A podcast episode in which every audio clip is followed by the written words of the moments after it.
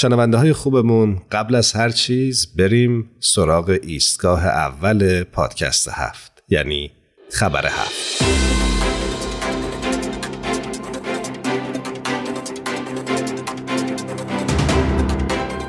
ساخت آرامگاه حضرت عبدالبها به سرعت در حال انجام است و تیم پروژه در حال آماده شدن برای پیریزی سازه سقف مشبک است. این سقف روی ساختمان مرکزی قرار خواهد گرفت که پیکر متحر حضرت عبدالبها را برای همیشه در خود جای خواهد داد.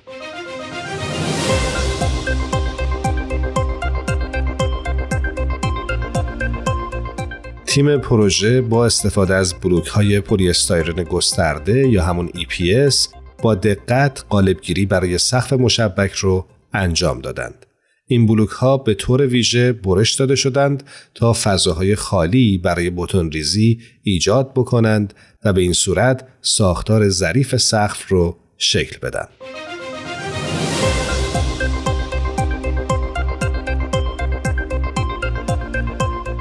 ساختار منحصر به فرد سقف از یک صفحه مسطح بلند تشکیل شده است و به همین جهت ضروری هست که بوتون ریزی یک باره انجام بشه.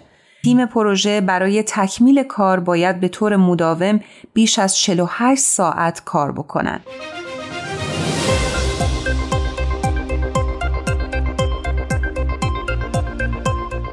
از همینجا بهشون خسته نباشید میگیم و شما همراهان عزیز هم اگر دوست تصاویر مربوط به روند پیشرفت این پروژه رو ببینید حتما می‌تونید سری به وبسایت سرویس خبری جامعه بهایی بزنید با آدرس news نقطه Persian خط تیره Bahai نقطه جی.